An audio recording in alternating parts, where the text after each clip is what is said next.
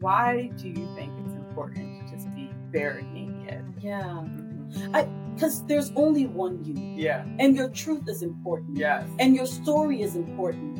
I really believe that everything we go through, good, bad, and ugly, Mhm. is preparing you for something greater. Yes. It's building character within you. It's building you to be able to help another person that is going to go through that Yep. or is currently in the midst of that.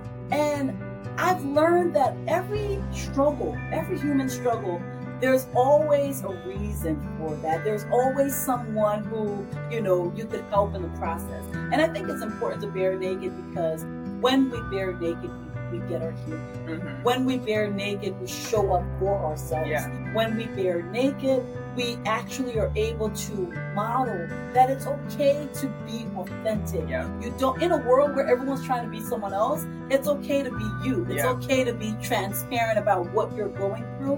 Whenever we do that, it's liberating, Yeah. it's exhilarating, and it's healing. So that's why it's important to bare naked.